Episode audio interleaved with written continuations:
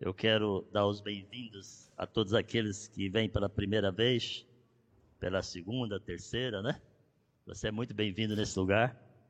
E se sentir à vontade, faça dessa a sua casa, onde você tem comunhão com Deus, amém? Seja muito bem-vindo. Senhor Jesus, muito obrigado por esse tempo, obrigado porque Tu és Deus soberano na terra e não há outro Deus senão o Senhor. Nós amamos o Senhor e pedimos que o Teu Espírito Santo nos abra os olhos e os ouvidos espirituais para a Tua palavra, em nome de Jesus. Amém. Bom, queridos, hoje eu quero falar de nós temos que estar preparados. Nós temos que estar preparados. Você fala preparados para quê, né? Para muita coisa. Quando você trabalha, você. Dá para trocar está enrolando aqui no meu pé o microfone. Desculpa. Quando você trabalha, você prepara o seu trabalho natural para que você tenha o melhor do seu trabalho natural. O Ney falou: trabalho uma semana e no final do mês eu recebo o meu melhor, o meu despojo, o meu benefício. Quem trabalha com empreendedorismo, com empresa, ele faz um negócio e recebe o seu benefício.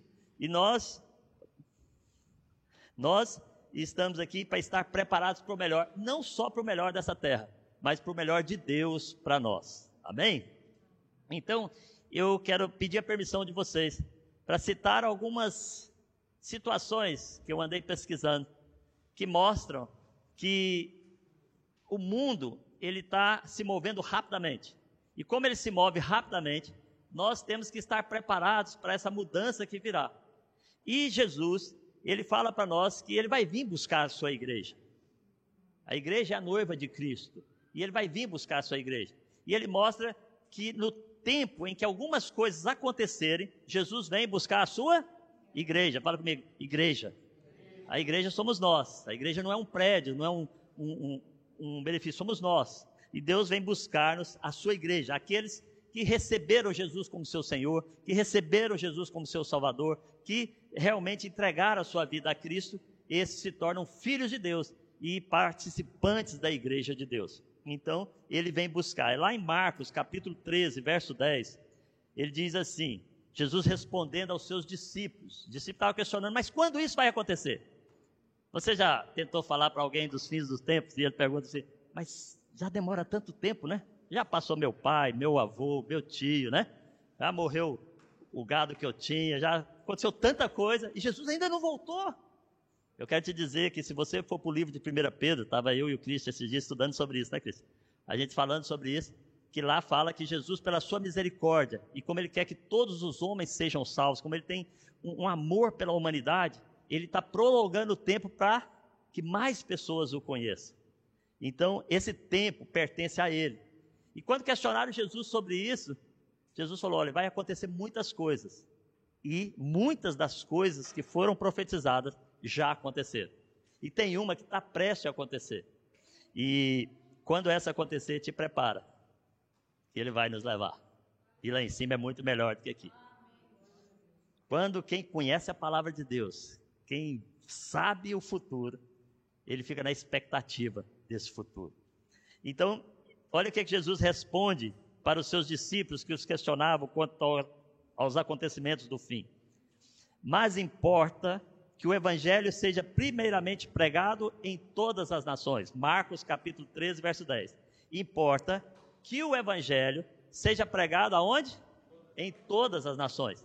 Então, como importa que o evangelho seja pregado em todas as nações, né? Eu comecei a ver algumas coisas que podem nos alertar para os acontecimentos muito próximos que estão. Por exemplo, coisas simples. Todo mundo está falando hoje no 5G, né? Nós usamos a tecnologia do 4G, mas a tecnologia do 5G está sendo discutida, está sendo implantada nos países. É uma, uma luta para implantar a tecnologia do 5G. Por quê? Porque ela traz mais velocidade à comunicação entre as pessoas, entre os países, entre é, hoje é fácil. Hoje você liga no WhatsApp e você fala no Brasil, na China, onde, onde a pessoa estiver, e não paga nada. Interessante isso, né? né? Então hoje é muito fácil se comunicar. Mas mesmo essa tecnologia, ela tem os seus defeitos e as suas falhas. Mas a China, ela, nesse tempo de pandemia, ela aproveitou e instalou uma antena no Everest. Vocês sabiam disso? A maioria não sabe. A gente fica tão intertido com Covid que a gente não percebe as coisas grandes que estão para acontecer. A gente fica tão intertido com as notícias é, que eles dão hoje, assim, tentando manter o povo sobre, sobre um, uma, um certo descuido com o conhecimento, que eles perdem a oportunidade de entender o que vem por aí. E quando você vai pesquisar, você vê que durante a pandemia, por exemplo, a China implantou uma, uma antena de 5G em cima do Monte Everest. Locais que pessoas têm dificuldade até para chegar, né? Para entrar lá. Por exemplo, assim, há uma coisa que está acontecendo por causa da tecnologia que as pessoas não estão acompanhando. São guerras galácticas. Vocês lembram daqueles desenhos animados que a gente via, em que os bonecos, né, lutavam no espaço, né? Pois é, isso já acontece. Há pouco tempo, um dos satélites de um dos países foram atacados por outro país, porque já existe hoje armas, armas com efeito é, laser instaladas nos, ai, nos satélites, nos satélites. Olha só a tecnologia tão rápida. Você sabia disso?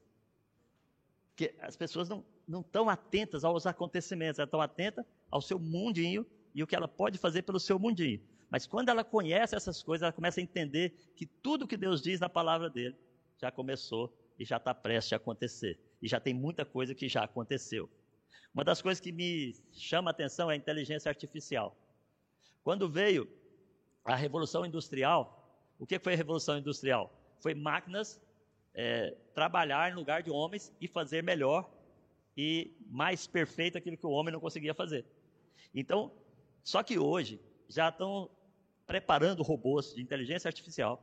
E esses robôs, eles não só têm a capacidade de reproduzir aquilo que é programado neles, mas os novos que eles estão trabalhando agora, eles têm a capacidade de observar e adquirir mais, vou dizer, usar a expressão conhecimento ou mais é, informação que vai fazer ele reproduzir aquilo com melhor qualidade. Por exemplo, assim, se um robô estiver lutando com uma pessoa e ele não conhecia o, o, o estilo de soco, o estilo, não, não sei o nome, né? Que dá dali. Aí ele olha para aquilo, ele capta aquele movimento, ele absorve aquele movimento e ele passa a fazer aquele movimento. Então, irmãos, nós estamos sendo substituídos por robôs. Inteligência artificial. Daqui uns dias, você conversa com uma secretária, você não sabe se ela é a verdadeira ou a falsa. É, e, e isso você não precisa ir longe. Abre a internet, pesquisa. Isso está na internet. Né? Então, eu, esse da inteligência artificial mexe muito comigo. Só para você que o mundo está andando muito rápido. E para saber que o mundo está andando muito rápido, hoje, dois países já estão trabalhando avançadamente, Japão e China, na tecnologia do 6G. Então, estão preocupados com o 5G? Que já estão trabalhando na tecnologia do 6G. A tecnologia do 5G, ela trabalha a 20 é, Gbps. Eu não sei traduzir esse nome, que é bytes, gigabytes. A tecnologia do 6G trabalha 50 vezes mais veloz. O que que acontece? Hoje na tecnologia que nós temos, uma imagem, para ela chegar, ela tem um tempo que ela se perde até chegar. Esse tempo, ele vai acabar. Vai ser real. Tudo que você faz imediatamente é reproduzido na outra velocidade. O que, que acontece com isso tudo? O que, que isso tem a ver com a Bíblia, pastor? Meu irmão, eu tenho 58 anos. Quem aqui já passou dos 50 comigo? Ou está nos 50, né? Já tem alguns, né? Que nós já chegamos nos 50, né? Na nossa época, não existia telemóvel. Na nossa época, né? não existia telemóvel. Quando lançaram o telemóvel, eu lembro do primeiro que eu tive, era um tijolo, desse tamanho, se abria de lado assim para falar. Quem, quem lembra desse telemóvel? Hã? Tá? Depois de um certo tempo, quando eu conheci a Rita, que a Rita é bem mais novinha que eu, esposa, né? Ela já é da tecnologia, daqueles telemóveis Nokia, que era feito para cair no chão e não quebrar. Ok? Hoje, né? O, quase o telemóvel fala pela gente. Esses dias estava eu conversando com alguém, ou numa reunião, e de repente o Siri começou a funcionar por mim. Eu falei, mas cala a boca, Siri, né? Porque já está trabalhando por mim sem eu pedir até. Então, né? E isso não é nada em relação à tecnologia 6G. A tecnologia 6G, ela trabalha 50 vezes mais rápido que a tecnologia 5G, que nós ainda nem experimentamos. E ela já está sendo preparada. O que, que acontece? A latência de tempo vai acabar. Agora, o que, que isso tem a ver com a Bíblia? Porque como nós há 20, 30 anos não tínhamos comunicação rápida, ainda éramos de mandar cartinha pelo CTT, para levar uma semana para chegar, para levar uma semana para voltar, né? Hoje, há, tanto a pronúncia como a resposta é imediata. Então, toda a terra vai ficar alcançada pela tecnologia e não vai haver uma pessoa que não vai ter oportunidade de ouvir o Evangelho. Entenderam agora? Por que, que eu citei essas coisas? Por que, que eu pedi permissão? Porque está muito próximo de Jesus voltar. Porque assim que toda a terra souber do Evangelho, Jesus volta para nos, nos buscar. E nós temos que estar preparados. Ok? Temos que estar preparados. Porque ele vai voltar. Eu gosto de dizer, tem um texto comigo, desde que eu me converti, que eu amo muito, que é Eclesiastes capítulo 7, verso 8. Eu gosto de dizer que é melhor o fim das coisas que o princípio delas. Quando eu comecei a caminhar, era bom. Mas quando eu chego lá na, na, na, Quando eu começo a corrida é bom, mas quando eu chego na reta final, eu recebo o prêmio de ter chegado. Né? Então, algumas coisas, até eu brincando aqui, eu pus. O fim de uma, geração, de uma geração é o início de outra. O fim do pecado é o início da santidade. O fim do adultério é o início de um casamento saudável. O fim da pobreza é o início da riqueza. O fim da tristeza é o início da felicidade. O fim, a morte, é o princípio da vida. Porque nós morremos com Cristo, mas nós ressuscitamos com Cristo para viver uma vida eterna com Ele. Quem conhece a Jesus, ele não vai ficar na morte só física, só espiritual, ele vai nascer de novo, ele nasce de novo. Ele conhece Jesus e ele começa a andar uma vida eterna.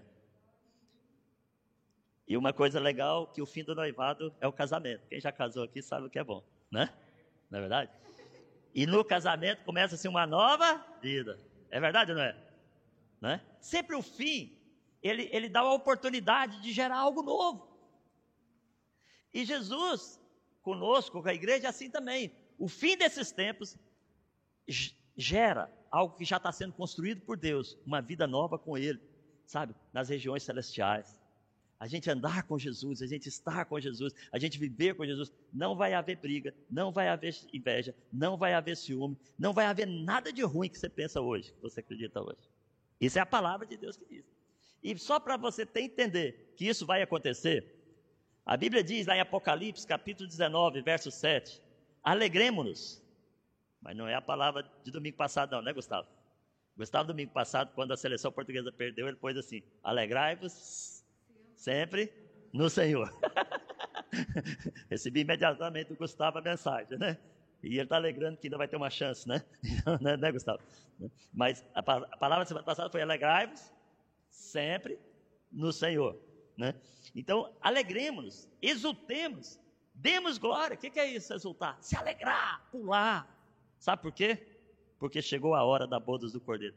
Meu amigo, quando eu casei, quando eu vi aquela mulher linda descendo as escadas para dizer sim no altar para mim. Pensa num cara que ficou feliz. Fiquei tão feliz que esqueci o que eu ia falar, me perdi toda. Eu tinha programado de falar uma coisa para ela, eu confundi tudo, porque eu estava tão empolgado de ver tão bela noiva. Que até hoje eu não lembro o que eu ia falar para ela. Foi tão assim, que ela apagou minha memória, resetou tudo, de tanto prazer de receber a noiva. E olha só, Deus está falando que ele vai descer, que vai haver uma boda do cordeiro, que vai haver um casamento entre ele e a igreja. Ele está falando aqui, e a noiva dele já se preparou, em Apocalipse 19, 7. Então, se a noiva, para receber o noivo, para consumar o casamento, tem que estar preparada, nós temos que estar preparados para consumar o nosso casamento com Cristo. Amém? Então, o que é uma noiva preparada? Né? Para isso, eu fui lá para aquele famoso texto, né? De Mateus 25, que fala das dez virgens, né? daquelas mulheres que estavam preparadas para o noivo chegar.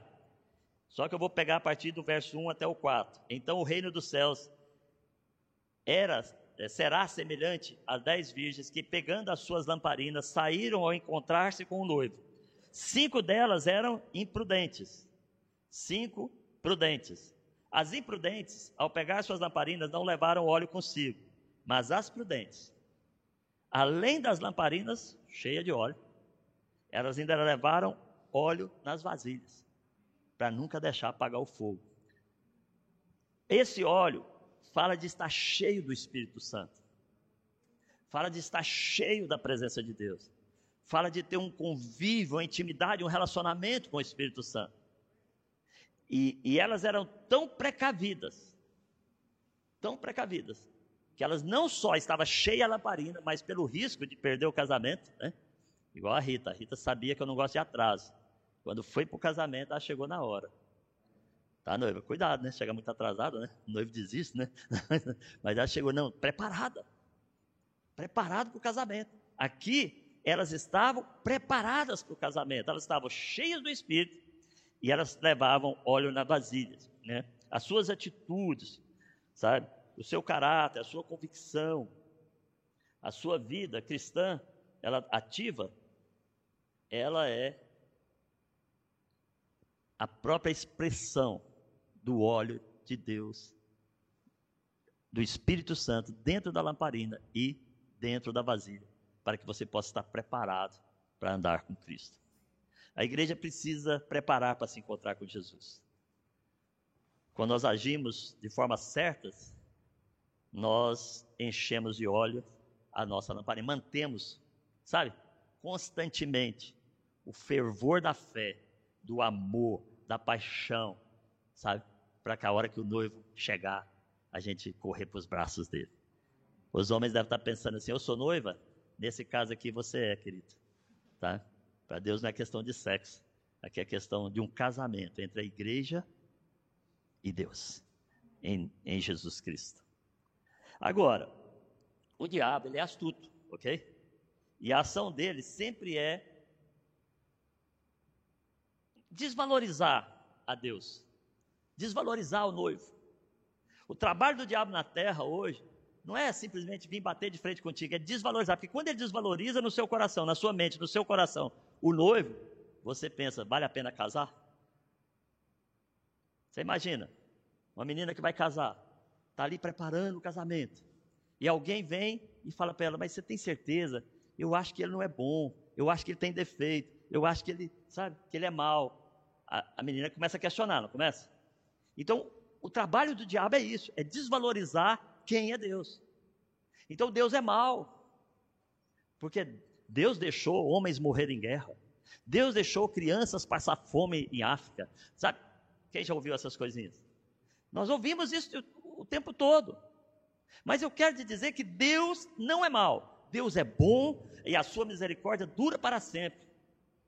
E a gente vê isso em toda a palavra. Se você for de Gênesis Apocalipse, você vai ver Deus cuidando para ter um relacionamento contigo, te protegendo. Muitas lutas que Deus entrou, nas guerras que ele entrou, foi para que os seus fossem protegidos. Vai, lê o livro de Reis, vê as guerras, lê o livro de Crônicas, começa a ler a Bíblia e vê Deus protegendo o seu povo, Deus lutando pelo seu povo. Deus fala: olha, eu vou te mostrar. Esse caminho aqui, meu povo, você não pode andar nele. Se você andar, você vai ser destruído. Esse caminho aqui, o que nós chamamos da porta mais estreita, mas né? Ele pode ter algumas limitações, mas você vai chegar no seu objetivo. Só que o, o diabo engana o povo. E o povo começa a andar pelos caminhos que não levam a Deus. E que levam às guerras, à destruição. Depois Deus é culpado de tudo. Aí Deus interfere, porque Deus fala: olha, eu amo tanto a minha noiva, quero casar com ela, sou um noivo apaixonado. Deus é fofinho, né? Ele é tão lindo, né? Apaixonado pela gente. E ele fala assim: eu vou atrás dele. E aí o inimigo luta, Deus entra na guerra para resgatar a gente. E, e o diabo fala: ele é mal porque está acontecendo essas coisas. As coisas acontecem não é por culpa de Deus, é por culpa de decisões erradas dos homens. O homem vive tentando corrigir o que ele faz errado. ele faz para melhorar, mas ele não calcula o problema lá na frente. Você quer ver uma coisa? Pega a aguinha, por favor. Você quer ver uma coisa que está acontecendo agora e que daqui a uns anos você vai ver o um problema sério acontecer? É os carros elétricos. Carro elétrico é uma benção, é ou não é? Hã? Não traz poluição, né? Mas as baterias do carro elétrico, ela é feita de três materiais, né? E esses materiais, até anotei aqui, lítio, cobalto e níquel. Esses três materiais já estão sendo questionados que a partir de 2025 já vai faltar. E aí? Você entendeu?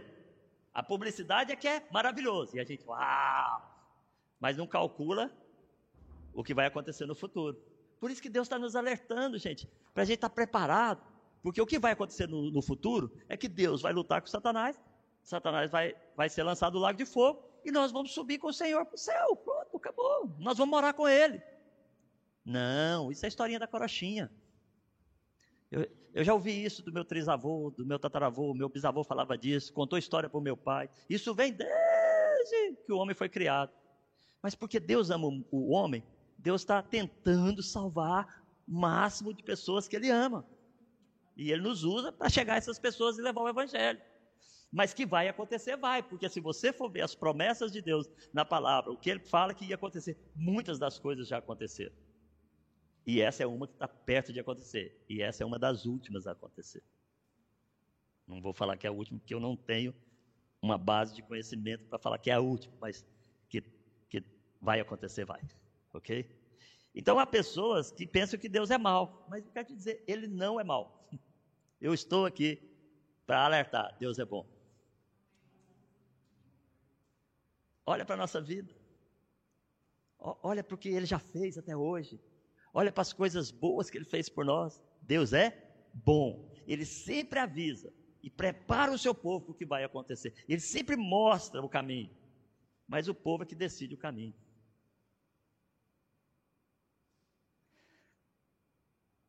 Quem tem filho?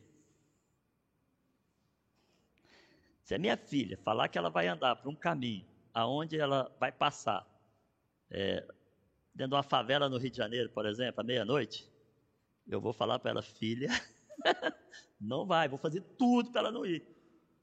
Mas e se o GPS dela errou e ela entrou na favela? E ela me liga, estou perdida, o que, é que eu vou fazer? O que, é que vocês acham? Eu pego o avião mais rápido aqui, vou bater dentro da favela do Rio de Janeiro para salvar minha filha. Entende agora Deus, a cabeça de Deus? O GPS ele pôs na sua mão e ele mostra o caminho.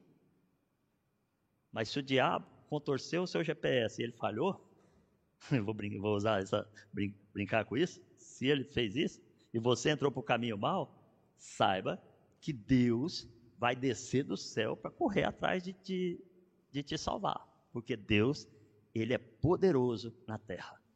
Ele é bom, Ele é misericordioso, Ele é fantástico. Então, assim, eu, eu quando eu olho para isso, eu penso sempre nas minhas filhas, na minha família. Para mim, eu tenho Deus como pai, né? E eu também olho sempre para minha esposa porque eu já fui noivo dela e eu já atravessei da costa da Caparica aqui, ó, muitas vezes, sem dinheiro, atravessava o rio Tejanado, se fosse preciso, para poder vir atrás dela. E Deus faz tudo para que você esteja do lado dele, porque Ele te ama. Sabia que Ele te ama? Você sabia disso? Ele te ama. E, e, e pensando nessa onda do casamento, Ele vai fazer tudo por você. E ele deixou algo lindo, que ele deixou foi a sua palavra, irmãos. Essa palavra aqui, ela é uma direção completa para nós podermos tomar decisões. Eu baseio a minha vida na palavra de Deus. Se eu tenho a convicção e a certeza que está na palavra de Deus, eu tomo decisão. Um, uma decisão simples que eu tomei, eu tinha três meses convertido e, e o pessoal, olha, vai ter batismo na igreja. Não, já fui batizado, né? Eu vim de uma, de uma religião católica, fui criado para ser padre, vivia com eles, então assim, a, a minha cabeça é, já fui. Mas quando eu fui ler a palavra, eu vi que para ser batizada a pessoa precisa ter a convicção de que ela aceitou Jesus, né? Aí ela podia ser batizada. Aí os meus amigos falaram, mas vai ter batismo. E eu, mas ainda tinha aquela reticência. Aí sabe o que eles falaram para mim? Aguinaldo, é um mandamento. Mandamento eu não discuto, eu cumpro. Fui e batizei. Pronto, tão simples como isso. Então, assim, a gente tem que acordar para as coisas que Deus orienta. Deus orienta na palavra dele, a gente faz.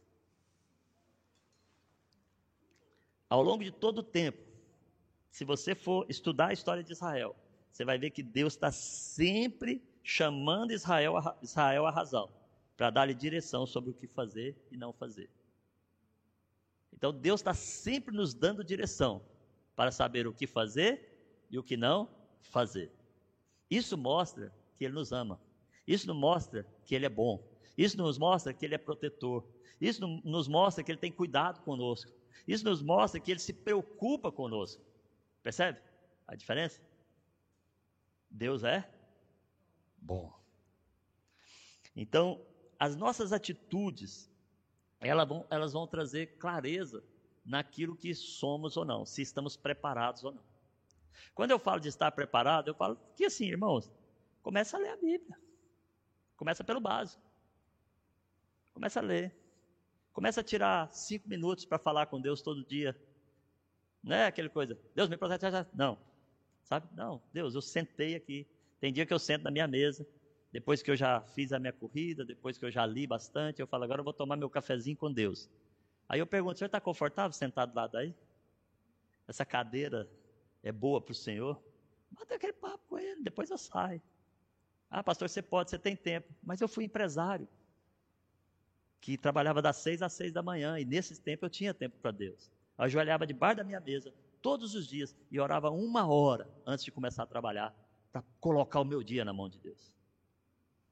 Fui funcionário que tinha cumprir horários, mas que acordava mais cedo para tirar um tempo com Ele. Então, eu estou falando disso porque são pequenas coisas que você começa a se relacionar com Ele, para conhecê-lo. Se você não conhecer, não sabe se Ele é bom. Aí ele deixa uma carta, ele é tão amoroso. Ai, querido, você é tão amoroso. Antigamente, a gente escrevia carta para as namoradas, era o seguinte, você mandava a cartinha, aí ela põe no correio, CTT, uma semana. Chegava lá na casa dela.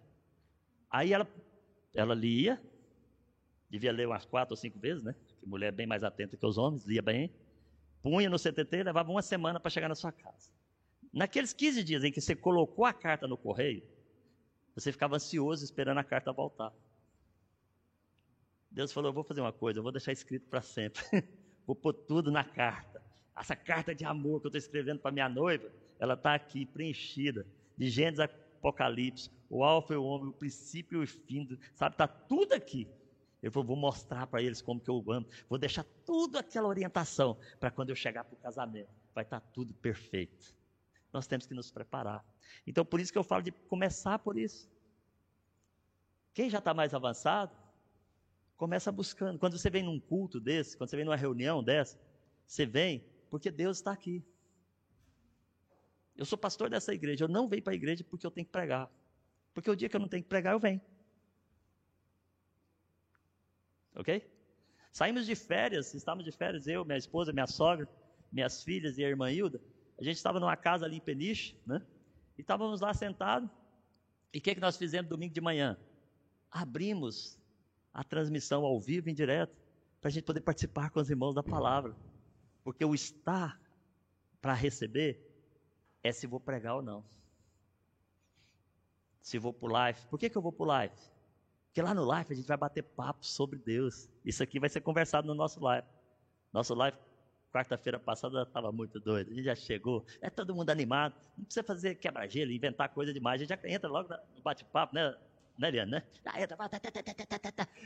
Eu cheguei lá e eu falei assim, poxa, já que estamos nessa aqui, é de falar de alegria, está todo mundo alegre, né? O que, que é alegria? Pum, o pessoal começa, é tão gostoso partilhar a vida de Deus, falar coisas boas, viver coisas boas. Porque as nossas atitudes mostram o desejo que temos de conhecê-lo não. Queridos, há um texto que me chamou muita atenção. Está lá em Isaías, capítulo 33.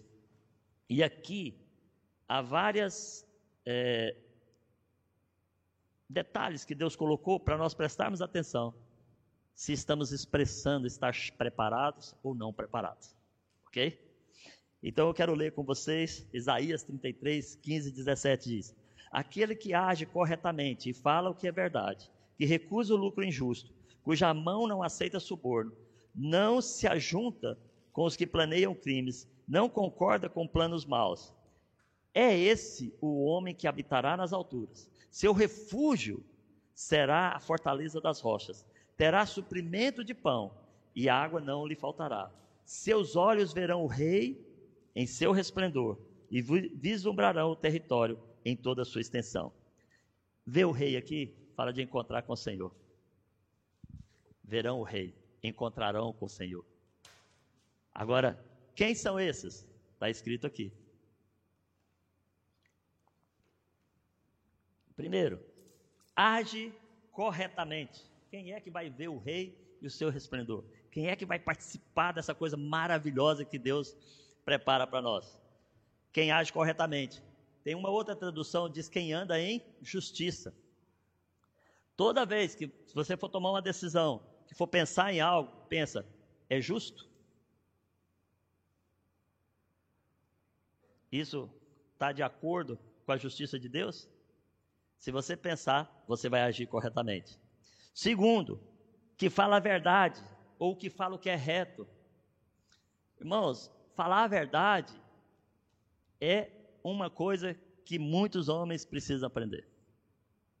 E muitas porque ele fala assim: "Não, eu vou não falar tudo ou vou, vou deixar alguma coisinha sem falar, eu vou ocultar alguma coisa. Irmãos, quando você fala a verdade, você liberta. A Bíblia diz: Conhecereis a verdade, a verdade te libertará. A verdade liberta. Quando você age corretamente, isso te liberta. Poucos dias eu tomei uma decisão de uma pessoa que me pediu um favor, que se, fosse, se eu fosse do mundo, eu faria naturalmente na época. Porque eu pensava, ah, não tem problema. Mas como cristão, aquilo que parecia um benefício se tornava um problema grave. Então a gente pensa lá na frente, o resultado que vai estar. E eu, com muito amor, falei: ah, verdade. Agi corretamente, agi com justiça e falei: ah, verdade. Porque eu não poderia ser um pastor, um homem de Deus, um homem que vive a vida de Deus, se eu não falar a verdade e se eu não andar corretamente. Eu não ia conseguir dormir. E era uma coisa que para muitos, se eu falar, é bobo.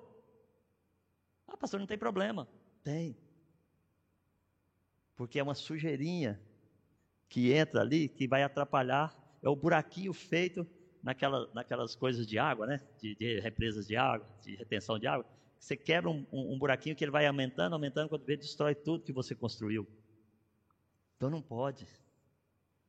Então, assim, é, pessoa, é, quando eu fui vender meu carro, né? A gente queria pousar ar-condicionado aqui. Aí meu carro era uma Charan 2003 e ela estava com alguns problemas, eu ia mandar arrumar e tal. Aí eu fiz o cálculo de arrumar e ia vender, não ia ganhar nada com aquilo se eu arrumasse. Então eu pus ela à venda, falei, o dinheiro que me deram, já vou ficar satisfeito com isso. Né? Inclusive, aí o rapaz veio e ofereceu o dinheiro. Mas quando ele viu e ofereceu, eu falei para ele todos os problemas que tinha nela. falei, olha, tem isso aqui, tem isso aqui, tem isso, isso. Ele ficou olhando para mim, falou: Eu quero, eu te dou tanto. E o que ele me deu era mais do que eu ganhasse se eu mandasse arrumar e tentar vender. Entendeu? Porque assim, falar a verdade traz para você paz no seu coração. Você não, não, não, não enganou as pessoas. Aliás, o pai da mentira é Satanás, está em João 8,44. Né? Ele é pai da mentira.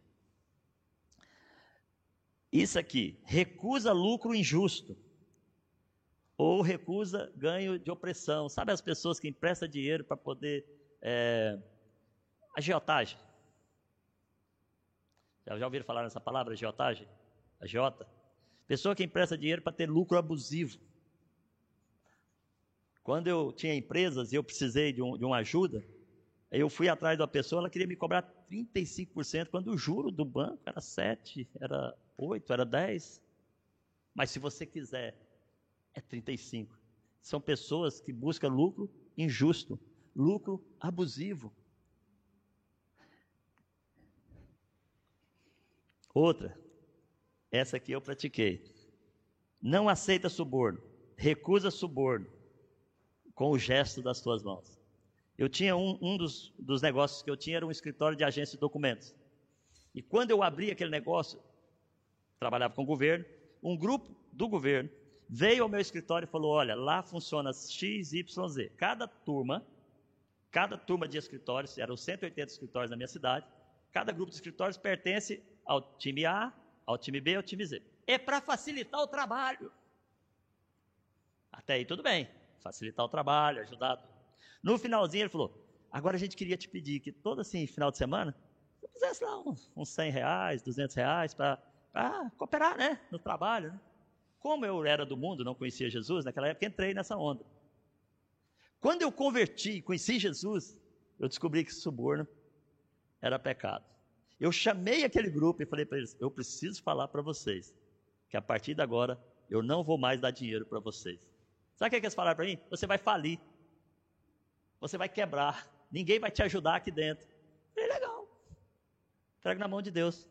E eu falei para Deus: Deus, eu vou agir corretamente e o Senhor vai ser a minha justiça. Durante três meses eu pensei que eu ia quebrar. Eu sumia meus processos, desaparecia processo do governo.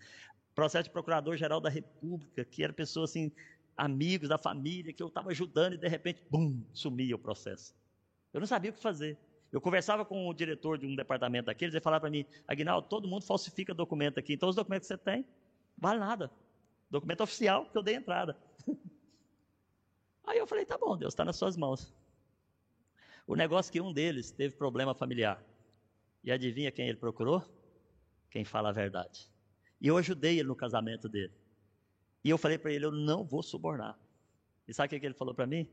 Ele falou: Nós estamos observando os seus processos que entram aqui nesse departamento. E eles são corretos. Você avalia processo por processo? Eu falei: Avalio. E ele falou: Eu sei porque tem o seu visto lá no cantinho. Não tinha um processo que saía dos meus escritórios que eu não passava na minha mão. Tinha dia que eu ficava até seis da manhã avaliando, porque tinha que ir correto. Eu não queria, eu queria que eles tivessem um testemunho do poder de Deus. E de repente, no outro mês começou a sair. Eu punha um processo oito da manhã, meio-dia estava pronto. Oito da manhã, meio-dia estava pronto. Sabe o que, que aconteceu? Da noite para o dia. Eu passei a ter mais de 1.500 clientes fiéis que pagavam antecipado, porque sabia que não tinha problema. E foi a época que eu mais ganhei dinheiro na minha vida. Porque eu fui fiel a Deus. Suborno, está aqui. Pessoa cheia do Espírito, ela, ela recusa suborno. Tem outro que está aqui, não planeia crimes. Falar não planear crimes é fácil, não, eu não sou criminoso. Mas aqui tem, tem uma tradução que diz assim: tapa os ouvidos para não ouvir falar de homicídios. Irmãos, aquilo que a gente ouve contamina a gente. Contamina ou não contamina? Passa o dia é, jogando aquele joguinho de morte. Você vai querer pegar alguém na rua, alguém faz alguma coisa massa, você está tenso, nervoso com aquilo, porque você passou o dia brincando com aqueles joguinhos de morte, de guerra. Aí você fica, sim, nervoso. É, você olha para as pessoas, você vê. Passa o dia, passa o dia assistindo CMTV. E tem gente que não entendeu até hoje que o diabo é burro. Ele repete o mesmo jornal. Você assiste o jornal das 5 da manhã, ao mesmo das 6, das 7, das 8, das 9, das 10. Se acontecer uma notícia assim diferente, mundial, aparece. E tem muita notícia que nem aparece. Que eles não têm interesse que apareça. Então o que que acontece? Assiste o jornal 5 a 7, 7, das 6 às 7, das 7 às 8. Assiste o mesmo jornal. Ele vai começar a pensar como aquelas pessoas induziram ele a pensar. E aí ele não vai estar livre para produzir algo que vai fazer diferença, para experimentar o melhor de Deus. Então, tapa os ouvidos para ouvir falar de homicídio, para ouvir falar de coisa ruim. O outro é fecha, é não concorda com planos maus. Agora, olha a outra tradução: fecha os olhos para não ver o mal. Havia um programa no Brasil que, graças a Deus, já, já pararam de passar, mas ainda tem outros que passam no mesmo estilo. Que ele falava assim: baixa o helicóptero aqui, filma, filma, tá lá, há um corpo estendido, olha o sangue. Eu ficava olhando aquilo falava, tá doido? Criança vendo isso, né? Você imagina seus filhos pequenininhos assistindo o jornal.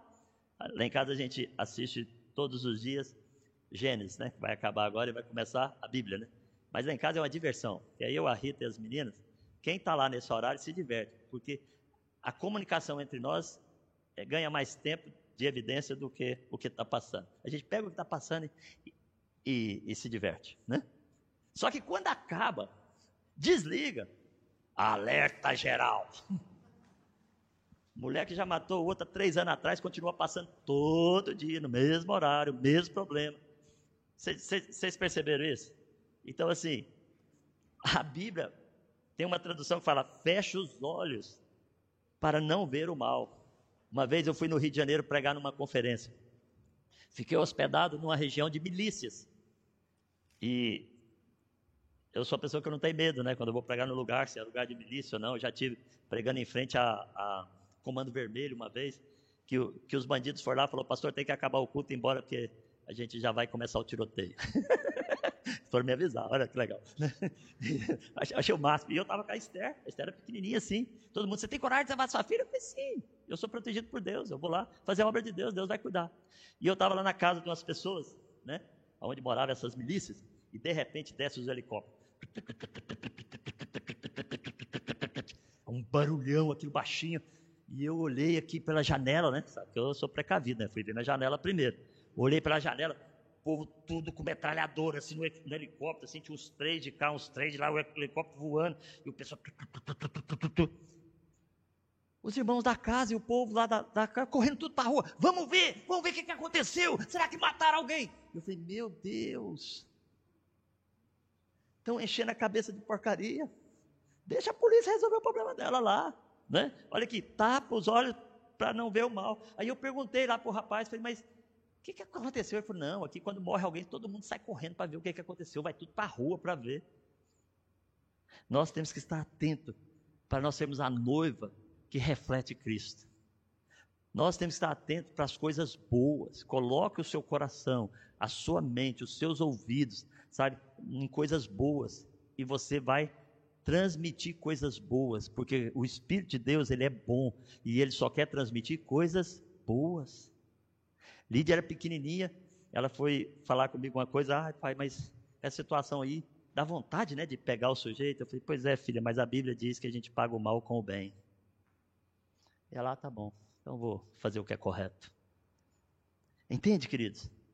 Quando nós estarmos preparados, nós vamos refletir Deus andando em justiça, fazendo o que é reto, recusando lucro injusto, não aceitando suborno, não planeando crimes, que você só planeia quando você está envolvido no meio, então tapando os ouvidos para não ficar, para não ouvir falar de homicídios, fechando os olhos para não ver o mal.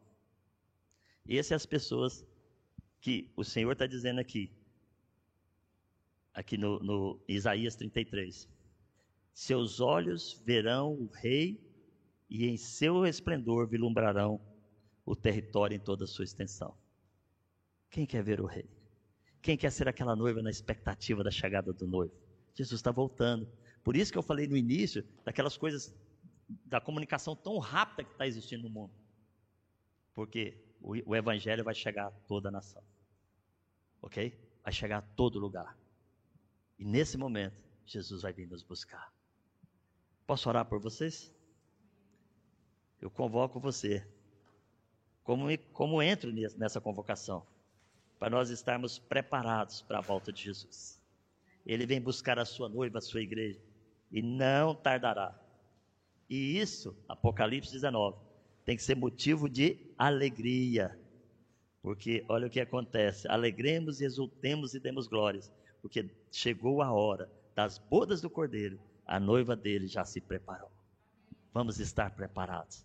O que precisar de nós aqui, nós estamos aqui para ajudar você. Sabe? Pode nos procurar pessoalmente, pode conversar conosco pessoalmente, a gente vai ajudar você a conhecer melhor Deus. Sabe? Tenha liberdade conosco, tá, irmãos? Nós somos líderes que estamos é, é, totalmente disponíveis para os irmãos, tá bom? Então fique à vontade conosco, tá? Pegue o meu número de telefone, pode ligar, que a gente, se você tiver alguma dúvida, pode procurar que a gente vai bater papo sobre isso.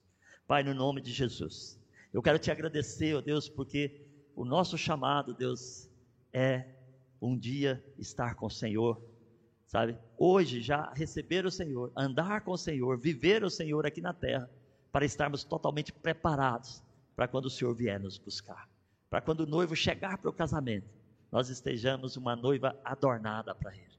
Então, Senhor, que cada situação dessa que vemos aqui, nós possamos, ó Deus, mudar. Primeiro buscando o Senhor para ser cheios do teu Espírito.